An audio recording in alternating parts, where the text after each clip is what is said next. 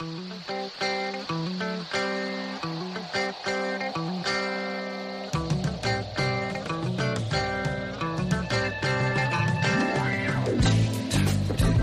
to the Urantia Radio podcast. I'm Jim Watkins. Halbert Katzen is the founder and creator of ubthenews.com, as well as his latest venture, ubannotated.com.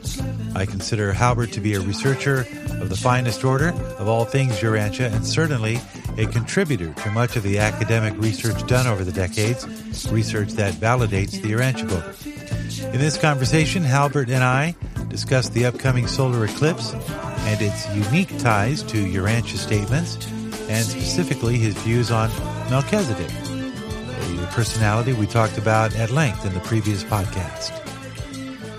And so let's welcome Halbert Katzen to the show. He is uh, from 2006, been working with the and the founder of creation, creator of the UB the News project, which adds a scholarly approach to studying and examining the Urantia revelation. So, hi, Halbert, how are you? I'm doing good, Jim. Thanks so much for having me on your show. Really appreciate it. Well, one of the things, one of the reasons that we have you on on these podcasts, this will be your third appearance, is because we you have always been an inspiration to me in providing uh, anecdotal ev- evidence towards the validity of the, the papers. And in, in most recent times, uh, there's a particular event going on right now, which we'll talk about, uh, having to do with Melchizedek, Machiventa, uh, who I've become quite a fan of in the last few weeks in all the reading I've been catching up on, and uh, and we're going to expound on who he is and what what what I think is pretty important stuff because we could be in the middle of a tribulation period, and I think Halbert, with that introduction, uh, you attended the last solar eclipse that we had back in 2017, and you are now living in that area where the solar eclipse occurred, and there's going to be another one in 2024. So, can you tell us first of all the, the significance of the eclipse and why you're in Southern Illinois? Um, well, yes, there's a, a, a number of uh, questions in that, of course, why I'm here, what the significance of it is and, and how it all uh, converges. And um, and it's fair to say um, that being in this area is very much related to a particular uh, branch of research and study aids that I've been doing for the last few years. And you know, as you mentioned, I got started uh, almost 15 years ago now or so with um, the UB the News project that documented and continues to document how new discoveries uh, and scientific advances are increasingly supporting the history in the Urantia book, where the authors, of course, put their credibility on the line with that aspect of the revelation, you know, saying that we're going to keep catching up to it that way. And, you know, one of the things that I'm sort of known for is is doing like research and reporting and uh, taking a less mystical, you might say, approach to it, not to be cynical about uh, people's personal inner experiences, but I, I'm more of an academic type. And so the UB the News project eventually evolved into a broader annotation project and topical studies project. And then that type of general work led to a lot of focus on the eclipses because they came up on our radar with such spectacular uh, degrees of intrigue, you know, as it relates to the Urantia book, because the uh, first eclipse in 2017 was on August 21st, which is Jesus' birthday. And the second eclipse, almost seven years later, is on April 8th, which uh, is the day in the tomb, according to the Urantia book. So, um, as, as someone who liked to do research and annotations and study aids for the Urantia book, um, this, for obvious reasons, became extremely intriguing. Uh, uh, you know, to get started with. And the more I looked into it, the more interesting it it became. So, um, you know, in in short, that's why I really enjoy to be out here right now. Um, I don't know exactly what the future holds, but uh, as far as the work I do, uh, this is the most fun place to talk to people about it because this is where people are most directly related to the intersecting eclipses. And so, you know, just getting a conversation started that way out here, um, you probably get, I don't know what percentage, but, you know, uh, probably a pretty good percentage of awareness, a better awareness than you might get in other areas. So you're talking to people that are familiar with the Urantia book, or you are uh, talking to people who are familiar with the. When you first found out that the the second eclipse, which is coming in 2024, and you first just realized, oh wait, that's you know what? How profound was that? What happened? How did you react to that when you first sort of put the pieces together? Right. Well, um, you know, I think you mentioned there in your comments incorrectly that I came out here in 2017 for that first eclipse, but I was living in California at the time, and I moved out here at, at in mid-December of last year of 2021. So I've just been out here, uh, you know, almost seven months now, I guess. So I, I guess I thought um, that because you were in your newsletter, you were telling people uh, that that you were there for the event. So I, I falsely assumed that you had made the trip for that specific event. So I stand corrected. Well, well no, no, no, no. I, I don't think so. I think you had it right the first time. I I made the trip for the event in 2017, and then I went back to where I lived in California. I see. So that first trip out here was for the event and only for the event. And, you know, I came, the event happened, I left. um, seven months ago, I moved out here. Right. So right. those are the two different. Um, well, it must have made I, an impact as you came back. Yeah. Yes. so more recently, though, uh, because I moved out here and, and, um, as people may not be aware of exactly and should be said specifically, uh, at the Bald Knob Cross of Peace, which is almost the exact uh, intersection of the path of these two full solar eclipses on peculiar dates related to Jesus' life or important dates related to Jesus' life, uh, they built that 111 foot cross as part of having an Easter sunrise uh, celebration, an interfaith uh, Easter celebration um, for people in this community uh, has been going on at Bald Knob since uh, the early 30s, and then um, the cross was, I guess, completed in 1963, uh, the year after I was born. So um, we're about the same age there, and and so I thought, wouldn't it be nice to get a, one of those big kudu antelope uh, shofars to take to the Easter sunrise service?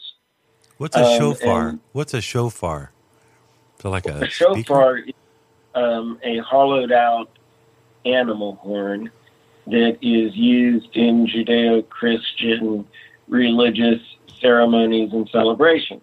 I see. The original shofar specified in the uh, Old Testament is a ram's horn, and so that's what's blown at the uh, New Year's Rosh Hashanah service each year. Uh, and um, nonetheless, the uh, kudu antelope from Yemen, uh, not too far away, and it's a bigger, longer, more fun type of horn, and just uh, you know, sort of got adopted into the Judeo Christian cultures of religious celebration, um, just because they're so darn much fun as far as hollowed out animal horns go. You know, what can I say? All right. Well, good. That's great. You found your passion.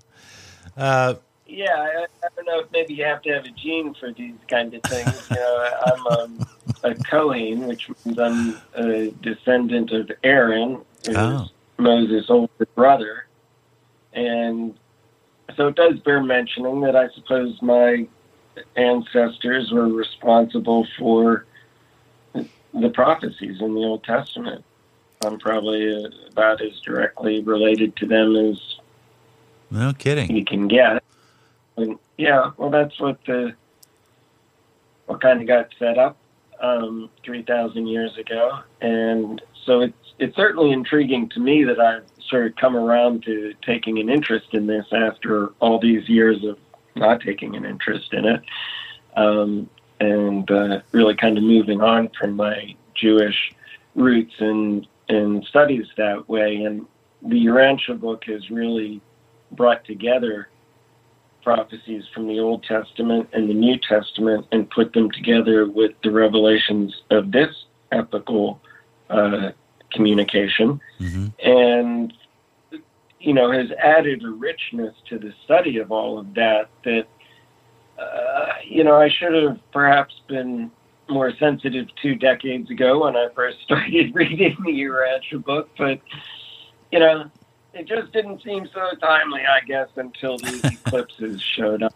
And then, so there, boy, was it just the most intriguing thing I could think about. So let's talk about that more because that's the whole point that you and I are, are talking right now. Um, you think that Melchizedek, okay, so first of all, let's explain to those who may not have a, a, a, a wide understanding that we have to set, I guess, a couple of premises in order to appreciate the fullness of what we're about to discuss. One of them is that, mm-hmm. that one of them is is yeah. that our our world or our place here on this planet is not just random. There are spiritual administrators who care very much about our progress, and they've been here the whole time. And this is what the Urantia book says. And part of this process is that there is a seraphic planetary government, which simply states that we are under the watch care and administration of celestial forces and spiritual personalities. It's nothing more, nothing less. If you want to get into the weeds about it, but that's the basic, uh, you know, premise that we're we're t- discussing.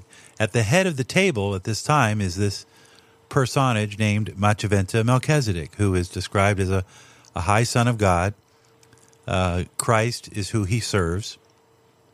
Michael, Jesus, and he was sent here, or he came, or he has been part of our history for eons of time, which is all detailed in the Urantia papers. What we're going to talk about here is why we believe this person, or Halbert wants to elaborate perhaps on why these times are significant because it it opens the door to the realization that this Melchizedek may be coming and he may herald in a new epic and that a lot of what we're going on now may be a what would you call it, Halbert? A pre, a I don't know, like a precursor. Uh, but let, us well, having said all of that, two, now it's your turn. It, it, it, yeah, okay, so um, thank you. that's a, a, good foundation, um, as you're suggesting. You know, it's good to get a little foundation on all of this, and you know, maybe in that spirit of, of just really kind of uh, going step by step with some ideas and and um, keeping them as accessible as possible and, and relevant as possible. Uh, let me just pick up a little more on the blowing the shofar story out here in southern Illinois um, because I've been learning a lot about communicating with people over the last several months, simply because before the uh, I, I, got the shofar about a month before Easter this year, and a, a, a shofar is a very unforgiving instrument. I want to tell you, you know, it, it is you know maybe a horn of God, but God is forgiving and the shofar is not. you either blow that thing right or it just sounds awful. And it is so easy to blow it wrong. It, it, it takes a lot of focus. So I didn't want to disturb my neighbors too much. Uh, so I walked away from where I'm living in apartments here and you know, wandered towards the university where they have a power plant and it's always making noise anyways, and there was an open field nearby because no one wants to be around there. And I started to practice a little bit before Easter.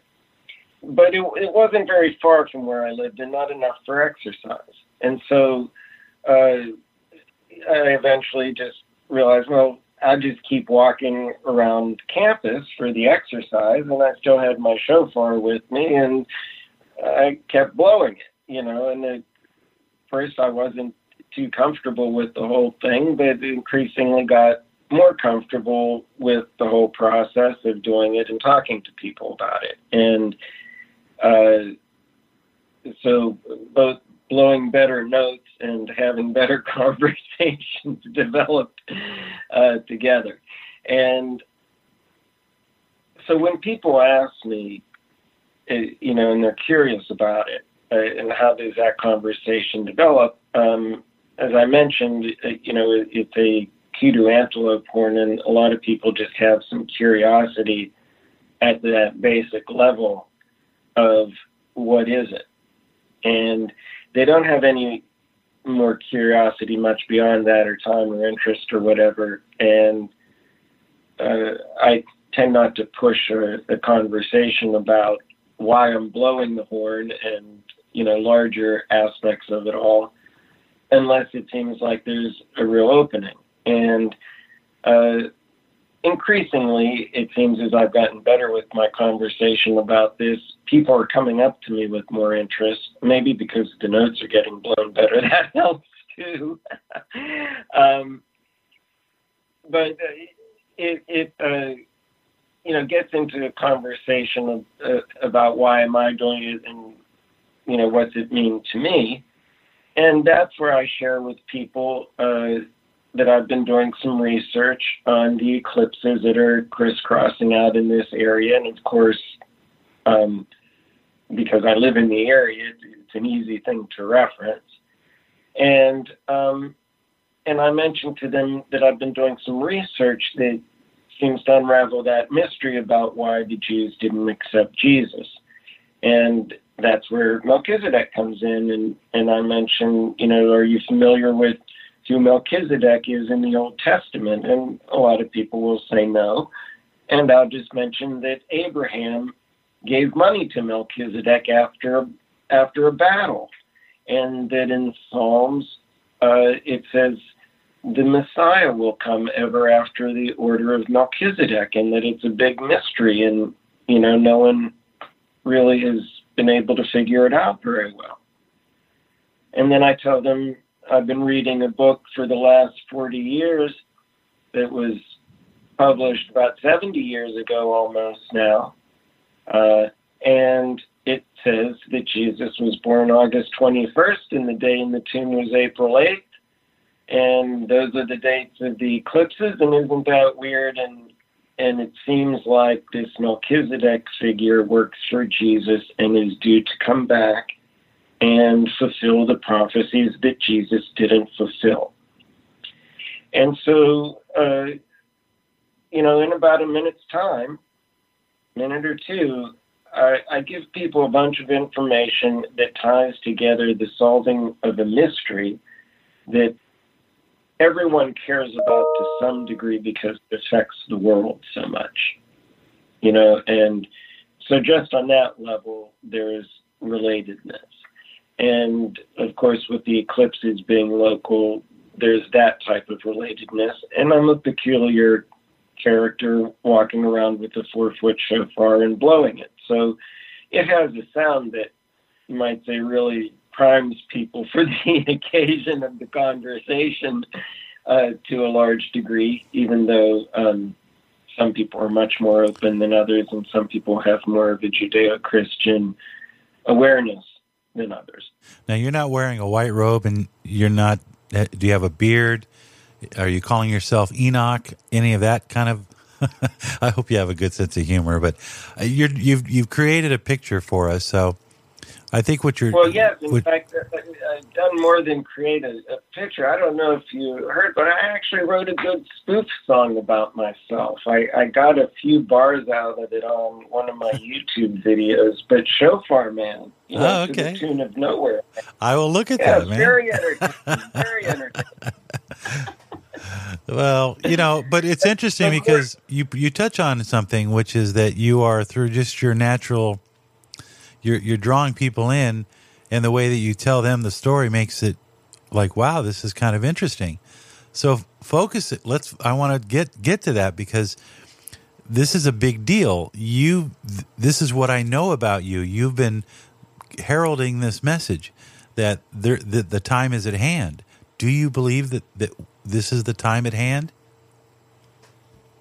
Oh yes, I, I definitely do believe that uh, this seven-year period we're in is the time of tribulation that's referred to and talked about in uh, Christianity, and that this seven years between the eclipses relates to the prophecies of Isaiah that are referenced in the Urantia book, along with uh, prophecies from Revelation and, and ones by Peter, and it's all put together. And um, and it's been a process of you know figuring out what to believe and my relationship to it all and what to do about it all um, has definitely been a, a, very evolving process that is hardly complete, but um, still, you know, as I said uh,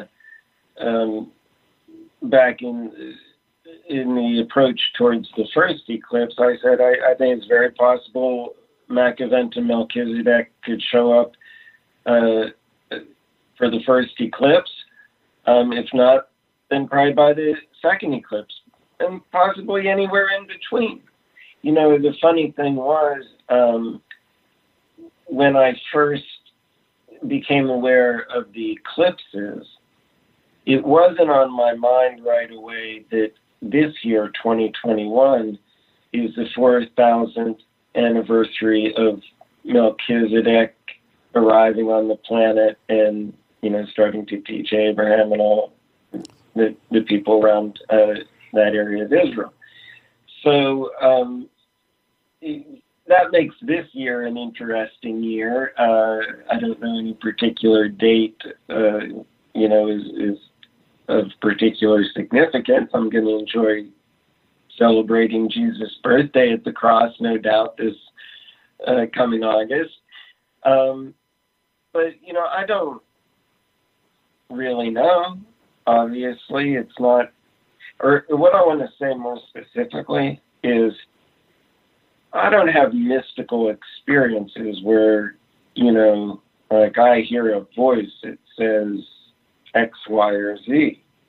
I, I I'm just not having those types of experiences. I'm doing research, and the more research I do, the more it suggests um, that we're in the tribulation period, and so that's where it's not that I don't have all kind of weird mystical experiences that have shown up in my life over the years and continue to. They're just not of that ilk where, you know, I sit and meditate and talk to God and get answers.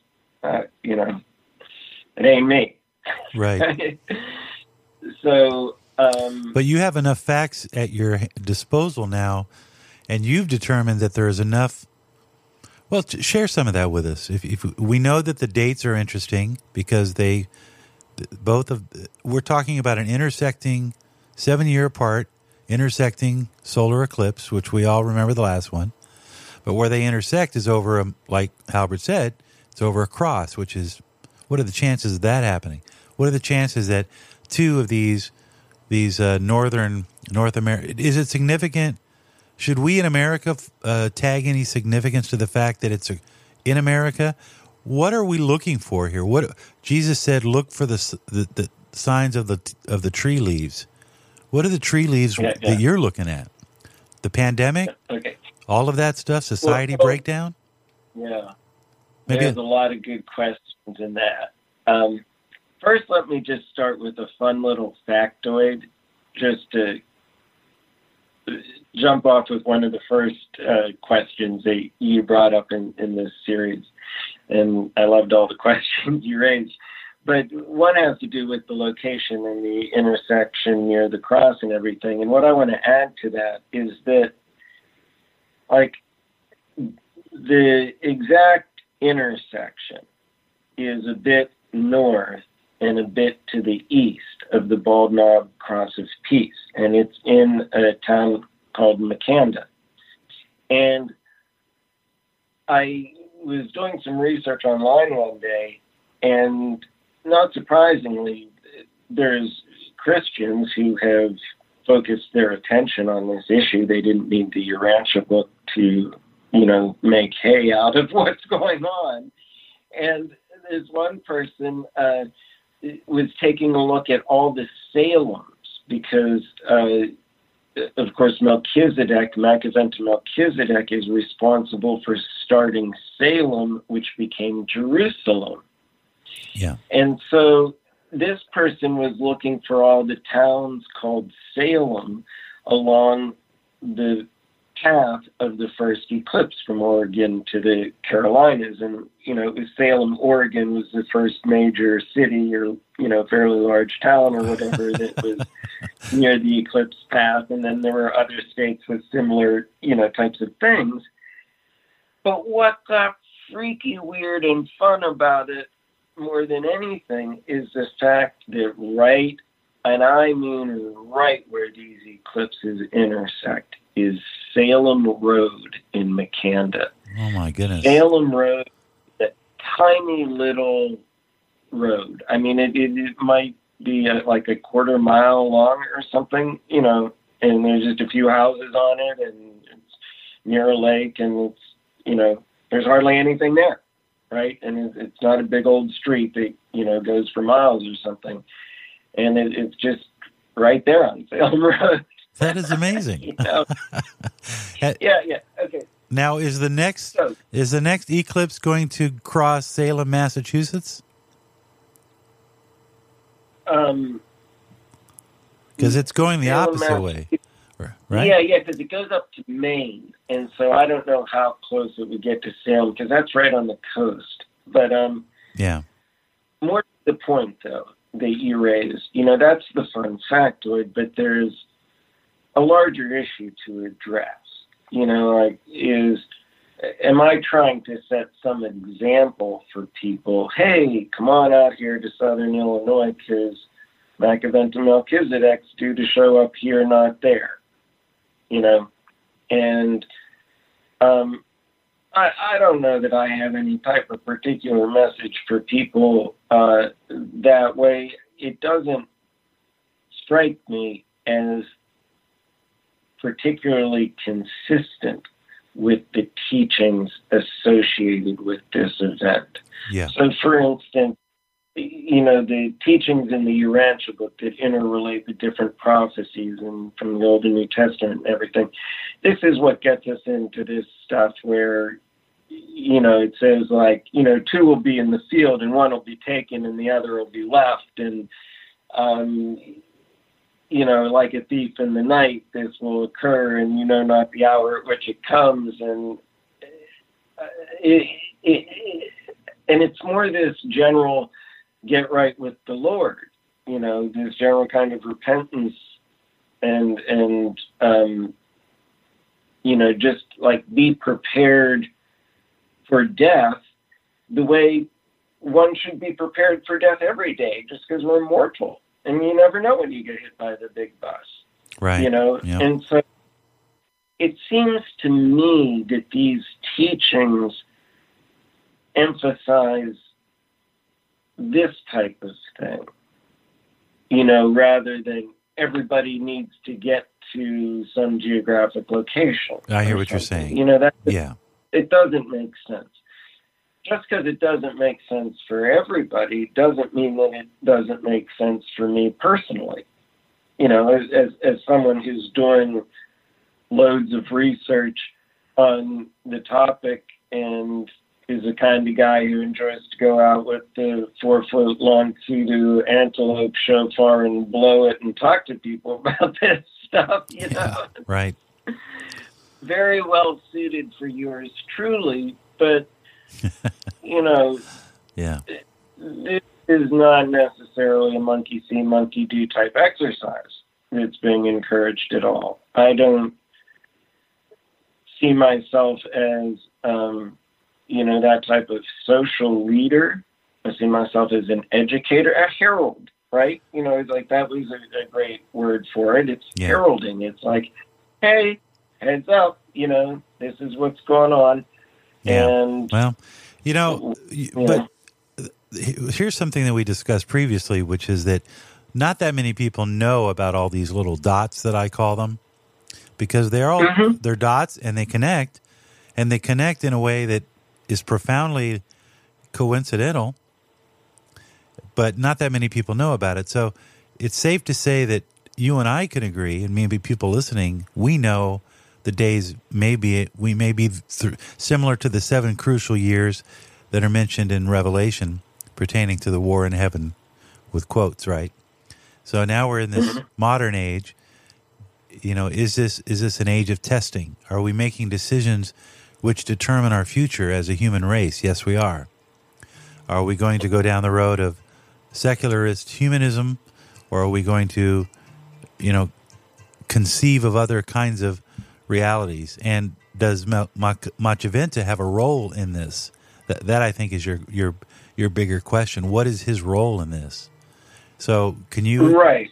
right? What do Yeah. you think we're supposed to be doing? Uh, and is this eclipse tied to that decision making process? Are we in fact in a a period where the you know the, the what's that metaphor? The sower, you know, the wheat and the chaff, separating the two. Right. Are Yeah, we in that the kind of period? Yeah. Right. Yeah. hmm Yeah. Um, yes, I think that's what's going on, and um, you know, and I put myself right in that category. You know, like there's all kind of personal work that I need to do to get right with God. Um, it's just a never-ending. Well, eventually ending, you get to perfection, but uh, yeah, this is a sorting out time, and then Machiventa Melchizedek, it, it seems, will arrive when a very dramatic type of sorting out is going to go on. So let's first deal with the first time period that we're in now, the time of tribulation. Um, the first thing I want to say about this is, is as much as there are things like pandemics or uh, people are concerned about uh, you know the environment and and all of this and war and so forth.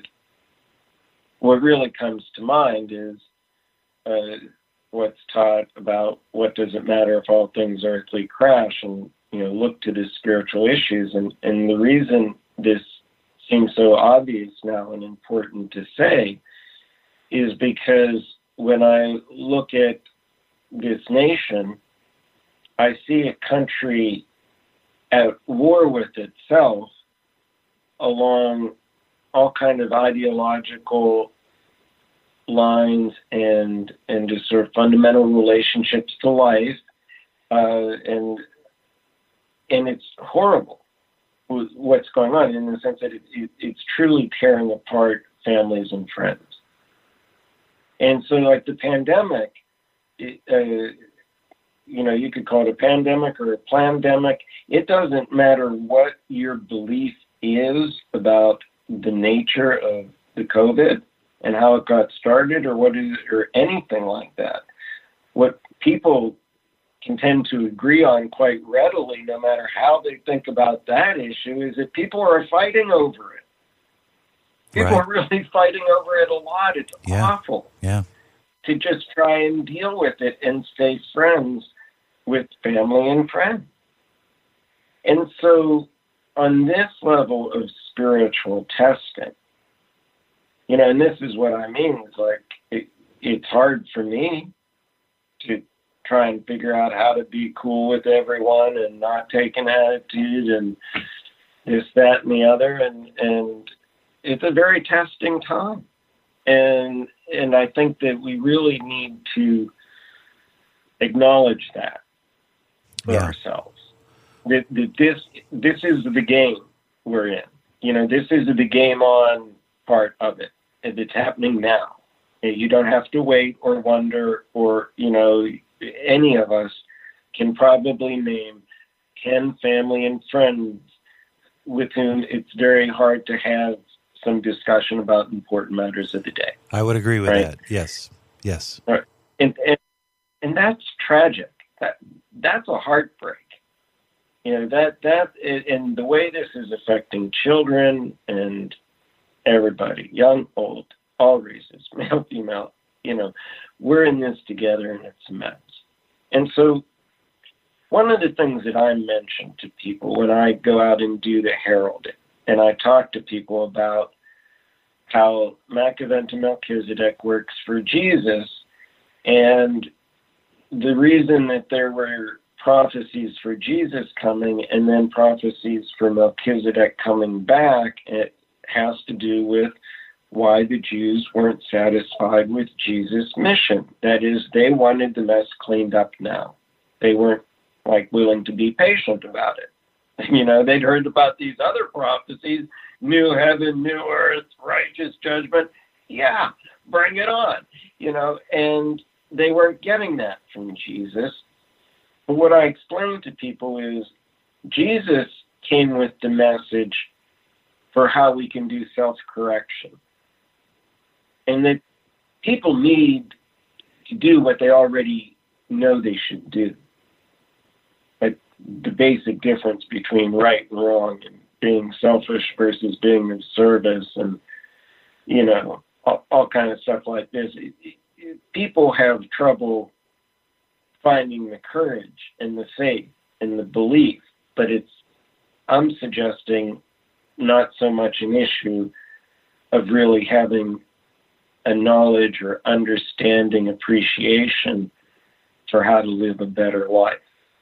All of us have so many areas where we can look and go, boy, I could live a much better life in that area. You know, I know I'm not the only one, but I'm definitely one of them. Got a lot of growth to do. And Machiventa Melchizedek is going to show up, and by his presence, and by saying to people, hey, y'all need to read the Urantia book, get your heads together, get right with science, get your ideologies out of the way of facts. You know, this is where, you know, people understand that there's time for self correction and then there's time for, you know, wait till your father gets home. And in this case, Machiventa Melchizedek, our vicegerent planetary prince, is our planetary father now in this regard. And, uh, Is there enough time to get your opinion on how you think Christians would react to something like this? I mean, would they be? well, in my conversations with Christians, I, I, I can tell you, you know, directly, I'm getting this experience all the time with Christians, and they hear very easily the new thought that Machiventa Melchizedek works for Jesus, and that the reason the Jews didn't accept Jesus was because of what I just got done explaining to you. I explain that to Christians. I try to be brief and succinct as I can about it, you know, just take a minute. And the general concept is received gladly. Like it's like good news. You know, people are happy as Christians to hear some new thoughts about why the Jews didn't accept Jesus. That goes down easy. You know what I mean? Like you can Yeah. just yeah, make friends a little bit that way just by having something new to say on that level. right. hmm you know, just like a new idea in the same old, same old world of hmm you know, because here's the thing, right? Is that people feel something's up. This world is getting weird and tense and tribulation. People feel it in all kinds of ways, no matter what they believe or don't believe. But the predicting Jesus is going to return has happened so many times. And based upon people's interpretation of the prophecy, that there is an ear for it anymore. Exactly. You know, like people have some openness to it because times are what they are, but at the same time, they've heard it all before. And so if you come to people with your new interpretation of the prophecies and the signs of the times and why Jesus is coming back, it is more of a same old story that way. And the Melchizedek angle liberates the story from being a same old, same old story. And it's great. And there's also you know, a biblical reference, which which helps because yes, well, that, in other words, people love to have a mystery solved. People just like that. It's a natural human thing. Yeah. And so when it's presented as my research has helped me solve a mystery as compared to I was meditating and God told me the secrets of the universe. Right. Right. Yeah. Yeah. Two different things. Right. Um, it, it's much easier for people to hear. I was doing a bunch of research and it suggests to me this. And if you want to follow up on my research, here's a card. You know, and I publish my research for free. So, you know, again, it, it's important in these conversations to be able to establish one's credibility and interest uh, in various kinds of ways. You know, it's just like any conversation. And um, the fact that I'm not selling anything or encouraging people to join anything or, you know, to follow me in some, you know, particular way, you know, that's one of the refreshing. The beauty. Yes, yes, it's so refreshing to ha- to not have these big hurdles, these like really challenging yes. hurdles. Heralding is a is a, a, wonderfully simple job that way. You know, you, you open up your mouth. It's like I came, I conquered, I left. Nobody cared, but I did the job. you know, it was, uh, and some people do care, and it, it's you know a spectrum that way. But the the announcing, uh, fortunately, is a, a, pretty low bar for success. You know. Yeah. Um, yeah. Uh, so that's nice. well. I, it's it's it's uh, there's never enough time, but the thing, the walkaway message here is that these are significant times, and um, you know we don't know where all of this is headed. But if you uh, believe there's order in the universe, then the, there is an outcome, right? So the question is, you know, do do we continue to do things as we're doing them now, or do we take a good hard look at at where we're headed as a result of the way that we do things now, which is, you know, corporate greed, corporate interest over, you know, then you've got the political angle. There's so many different isms right now in the world it's almost as if it's a it's it's like during the dark ages when there were all these different pagan beliefs and there was just massive confusion and almost everybody was in poverty and it seems like we're heading back in that direction and the Urantia book and probably the Bible says, you know, it's usually through suffering that we come to answers. We seek for answers. So maybe that's what this yeah. is all about. It's just getting so sick of ourselves that we actually start asking the right questions, which is what are we really supposed to be doing here? I would love to see Melchizedek or Jesus or somebody come down from the heavens. I don't think people could handle it. I think they would freak out. I don't know what they would do, but it's possible. And that's what we're talking about here. Right? Yeah, yeah. I think, you know, to whatever degree that people freak out about dying is basically a measure of the degree they would freak out about, you know, God showing up. Yeah, right. That's a good way to put it. Other. Yeah. You know, it's very vicegerent prince. Or, you know, like it, it, it's all that same sort of dramatic coming.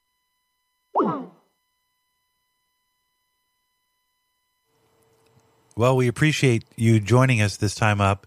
And again, ubthenews.com for more information on Halbert and his writings and his research and collected research as well. Great conversation this time up on the Urantia Radio podcast.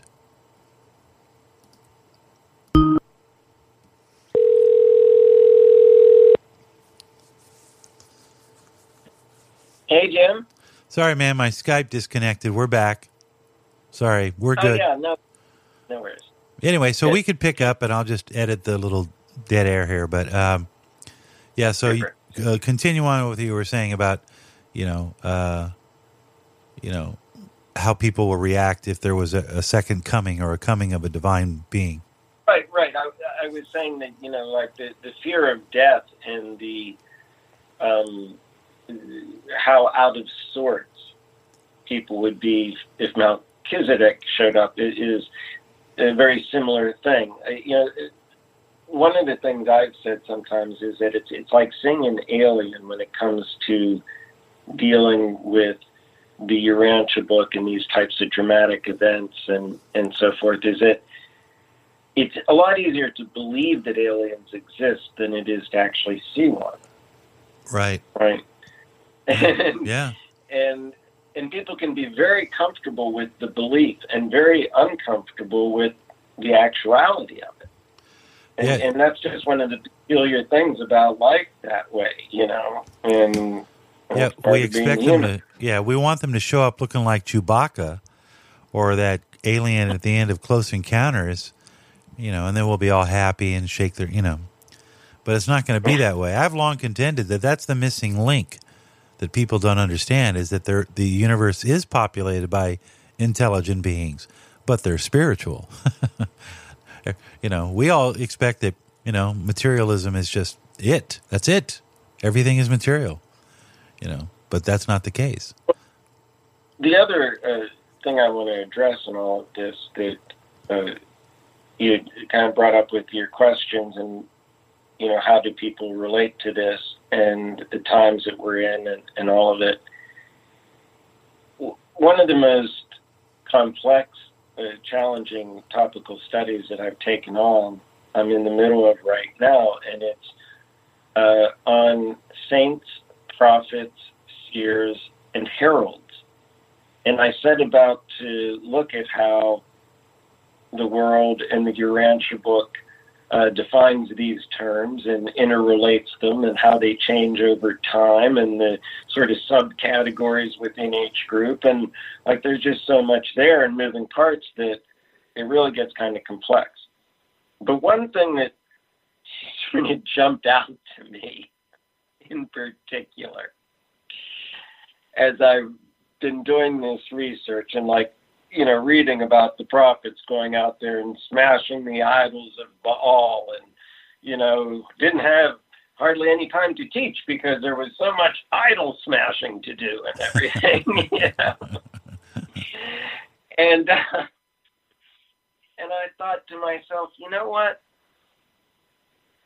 uh, prophets and interfaith they, they don't go together prophets and interfaith don't go together. Jesus encouraged us to be living prophets, or at least he encouraged the apostles that way, Yeah.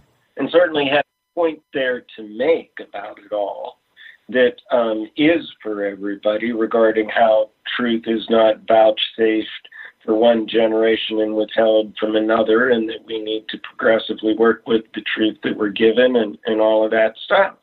Right? Right. Yeah. you know, we're supposed to kind of be progressive that way.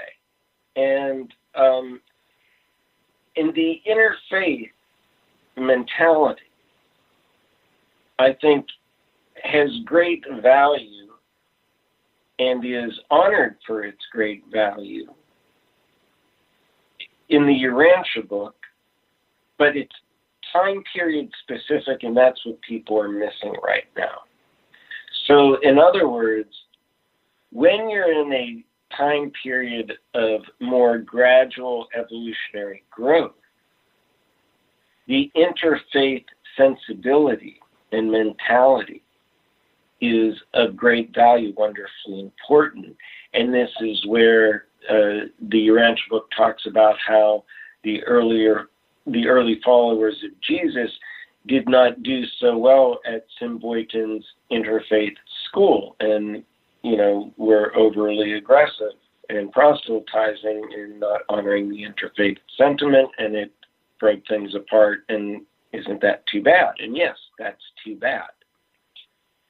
But that's not the time period we're in right now.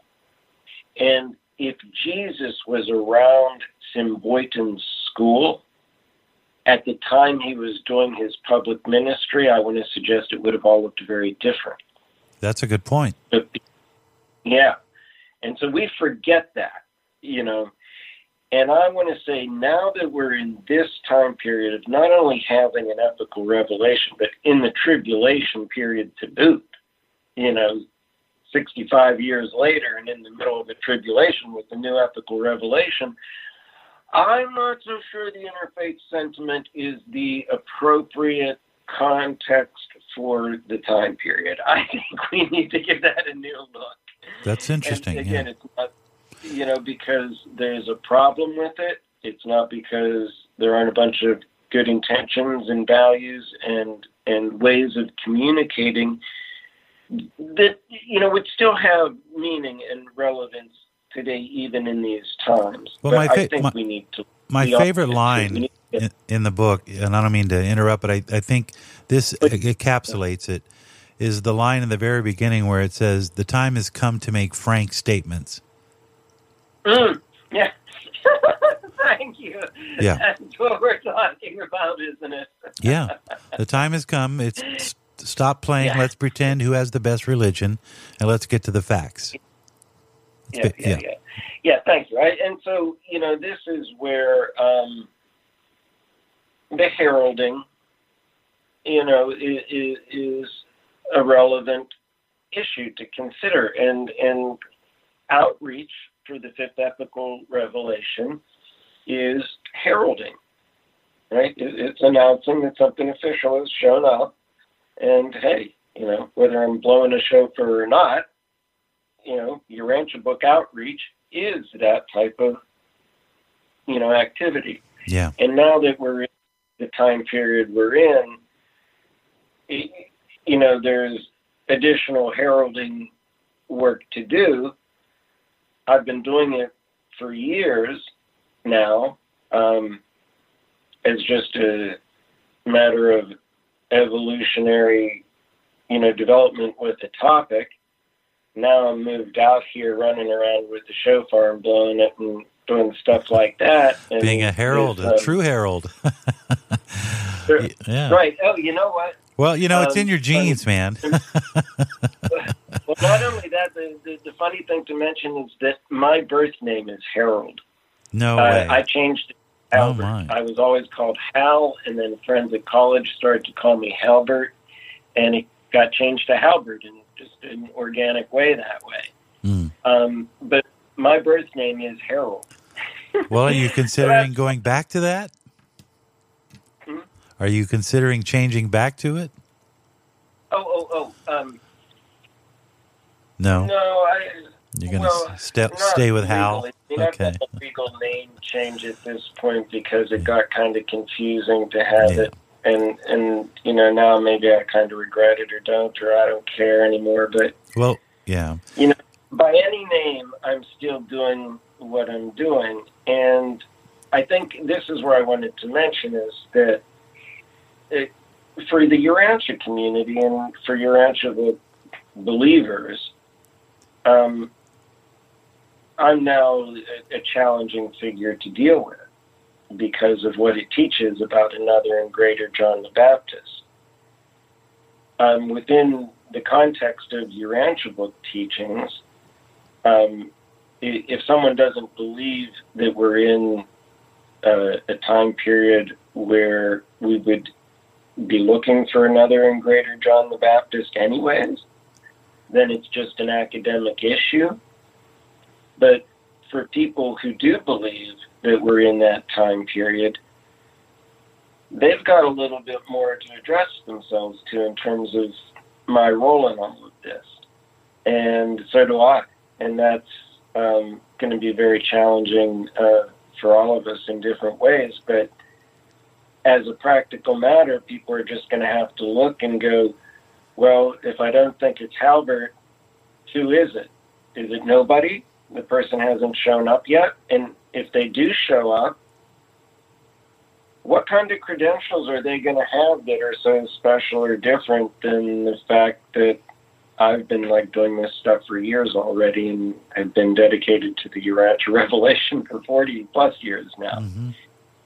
And, you know, and so there's going to be this sort of practical level of analysis, of comparative analysis, where it's hard to imagine someone coming out of the woodwork being effective in the role. And it's hard to imagine who else is out there that we might know already who's really trying to be a contender this way, anyways. You know? Yeah. So um, that's sort of, uh,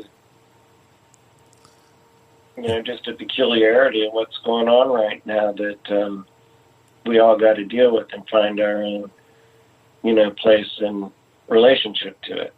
Right. I've um, a very comprehensive study of the issue. You know, like, in other words, what would it mean for another and greater John the Baptist to show up? Well, what are all the different characteristics of the first one so that you could do something comparative? You know, like, what were his genetics? What were his education? What was his temperament? What were his beliefs? You know, uh, etc. You, you can just like go down the line and and try to think of every aspect of a person's life that would be relevant to what they're doing, and um, and you know be comparative. Like just think comparatively about it.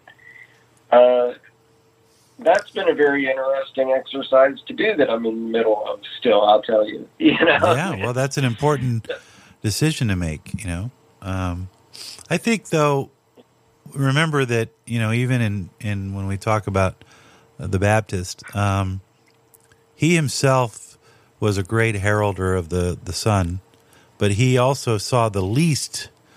Uh, in other words, he he was not a happy man, so he did not enjoy. Uh, the, the fruits of what he believed in. You know, you understand what I'm saying? So, even though he may have been the greatest of the prophets, he he was the one that probably was the most miserable um, because he was well, so preoccupied with the job that he forgot. It's kind of like at the end of the Book of Eli. Did you ever see that movie with Denzel Washington, where he says at the end because he's protecting the last Bible on the world in the world, and he gets to the destination and he says, "I was so busy protecting the book, I never actually thought to read it." or appreciate it or live the truth. So, whatever your mission is, you know, God bless you. And what you're doing is great. And that's why we wanted to have you on. So, maybe in some small way, we can enlighten a few people. So, that's the point. And yes, because yeah. that is the point, you know, and that's what heralding is about. Is it's about calling attention to something else, mm-hmm. not really yeah. oneself you know, necessarily if someone's heralding, yeah. some attention is on them. But the the whole point is, hey, you might want to take an interest in this here fifth epochal revelation. Yeah. You know, Absolutely. as a practical matter, if I do my heralding well in combination with my study aids, people really don't have to talk to me after they've met me once you know, because the website has, you know, just countless hours of research that someone can do. If they're new to all of this, they'll mm-hmm. be busy for a lifetime following up with all the study aids and the whole text of the Urantia book and all of it. You know, it's not Absolutely. really like Yeah. I need to do anything more uh, than um, the introduction. Yeah, You know, absolutely. which is You want to whet their appetite, right? So, Yeah, yeah, same for all of us that Mhm. way. Um, but I think you know what's easy for me and hard for other people is that it's very easy for me to point people to my website. It's mine. Of Right. course, I feel good Yeah. about it. It's the way I want it to be. It's my work, and it validates my conversation with people as someone who's involved and has some bona fides, you know, has Mhm. some merit on it, right? Yeah. And well, you've always been that way. the- You have a scholarly approach, and you were you have a judicial background, and so I think your insight gives that it. It's an intellectual approach to a spiritual revelation, which you and I share that. By the way, we don't have the same and bona fides, but you know, Right. But you're aware how the Urantia community is known as, you know, like a herd of cats. People are very independent minded. yeah, we sure are. And so even even though the UB annotated website has more study aid material about Melchizedek and the eclipses, and it's all put there together like nobody else's. Uh, it doesn't matter. People don't want to actually send people to my website who are Urantia book readers. They, you know, I can tell from how this works, and um, that's unfortunate well, it is unfortunate. Yeah, we talked about because this is where people fail to be as effective as they can be in their outreach conversation. Because when you don't have the credentials yourself for to say to someone, "Hey, follow up on my work. My work is worth following up on," then the very next best thing, you know, to do is to say you should follow up on so and so's work. I've checked out their work. You know, their work's great. That's what you know helped me talk to you about it, right? And and so a reference is the natural thing to do in any conversation of this nature where you're trying to interest somebody in something new. hmm But there's actually an obstacle, a social barrier, a psychological barrier that goes on with this stuff. And and that's what I was, you know, bringing up before. That's why I brought up this issue about um, it's going to be hard on the Urantia community to try to work with the idea of me being in a role that is talked about particularly um, because it's just too darn intimidating. It, it, it's like what we were saying earlier in that the conversation about believing in the alien versus seeing one. Right. So it, it's very easy, comfortable for your Urantia book readers to believe that someday there will be another and greater John the Baptist. It's a miserable ugh, to actually think about it for real. Like to actually have someone considering, you know, in the consideration for it. That makes Urantia book readers very uncomfortable, whereas the belief is very comfortable. So, you know, this is uh, part of our tribulation, Yeah. You know, right? This is where we have to kind of sort our own selves out and figure out who we are in all of this and why and what we believe and why and what we think and why and how do we get clear in our thoughts and and perhaps most importantly effective with each other in our relationships Yeah. because that's what I'm really talking about here is how do we get to a true we experience in all of this? Right now, when people look at the Urantia community who are new to it, you know, what do they see, particularly if it relates to this issue of signs of the times, the tribulation? Like if you're just talking general Urantia book outreach stuff and not into this aspect of the conversation, it's one thing. But if this is what's coming up and is part of the conversation, then, you know, that's kind of a new ball of wax. and um, Well, you know the obvious the main organizations and most Urantia book readers don't want to highlight any of this any more than they want to highlight issues related to gender or race. You know, it, it's all part of that same kind Yeah. of challenge that the Urantia community has with the teachings of the book. It doesn't matter whether it's gender, race, or another and greater John the Baptist. People in the community are, are challenged with the beliefs and ideologies of the day and the mix between it all, and it's, you know, how exciting! yeah. Well, there's a lot to unpack here, and we have to go because it's long, and Okay. um, we've been doing some good conversation now for a little bit more than an hour. And I appreciate you joining me. UBTheNews.com. I have no problem referring uh, people to your website because it is a voluminous work, Yes. and it's certainly to be respected and, and enjoyed. And I appreciate you joining me this time up on the Urantia Radio podcast. My guest, Howard Katzen, and it's uh, UBTheNews.com.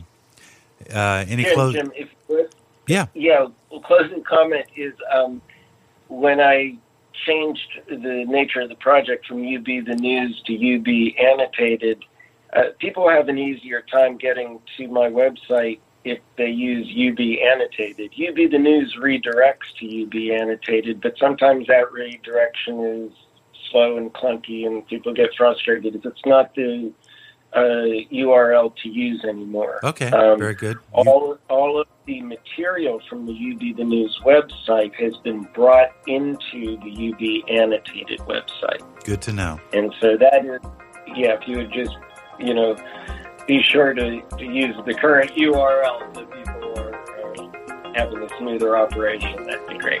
Well, you got it. I think you just did. So there we go. It's Okay. established. Until next Thank you time, so much. you're very welcome. Have a have a wonderful time, and uh, we'll talk to you soon.